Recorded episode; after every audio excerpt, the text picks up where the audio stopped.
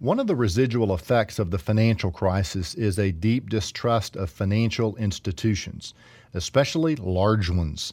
And it's difficult to argue that the public's trust isn't well earned in many cases. But many times the remedies I hear bandied about sound like a line taken from the French Revolution where the crowd starts yelling, Off with their heads! Now, one solution to stumping your toe is to cut off the offending foot. Upon further examination, however, most would reject that solution as far worse than the actual problem. When we hear about crooked cops, predatory preachers, fraudulent financial advisors, or corrupt politicians, our first inclination may be throw the whole lot of them out. The problem is that a society without police protection, spiritual leadership, financial wisdom, or representative democracy is mm, not much of a society. Remember back in the sixth grade when the substitute teacher would leave the room just for a minute? Nah, wasn't pretty then. It won't be pretty today. So, why do we have financial institutions anyway?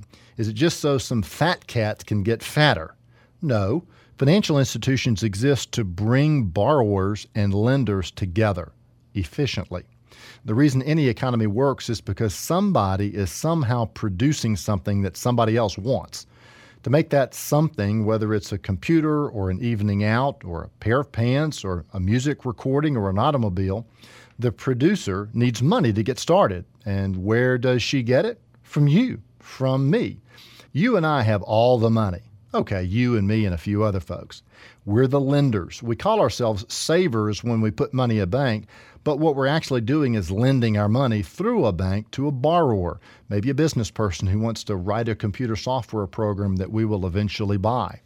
The simplest way I know to explain what a financial institution does is to bring together a large number of lenders, that's us, the savers, and a large number of borrowers, that's the business people, so that both risks and costs are reduced for both parties. Financial institutions are primarily aggregators. They do in large numbers what we can't do or won't do on our own. A mutual fund brings together large numbers of people to achieve greater diversification than we would typically obtain on our own. A bank uses large numbers to achieve distribution of capital from savers to business people through the facility of deposits and loans.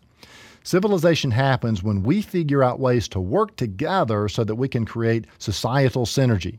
The result of our actions together is much greater than the sum of our individual actions taken apart. We're infinitely better off as a society with financial institutions than without them. But just because we need financial institutions doesn't mean that we should trust them blindly.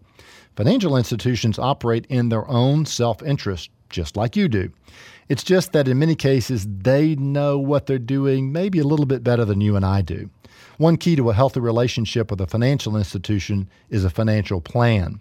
When you're a hammer, Abraham Maslow said, you tend to treat everyone else like a nail. When you're a bank, it's understandable that everyone looks like a potential depositor to you. If you're an investment company, perhaps the world looks like one big investor. But you're not a saver only, or an investor only, or anything else only. You're a complex human being with diverse needs put together with a unique fact pattern. Financial institutions are sometimes run by good guys, sometimes bad, but all of them have a plan to make things better for themselves. The best way to deal effectively with any of them starts with a carefully crafted plan of your own. Offering you wisdom on wealth, I'm Byron Moore.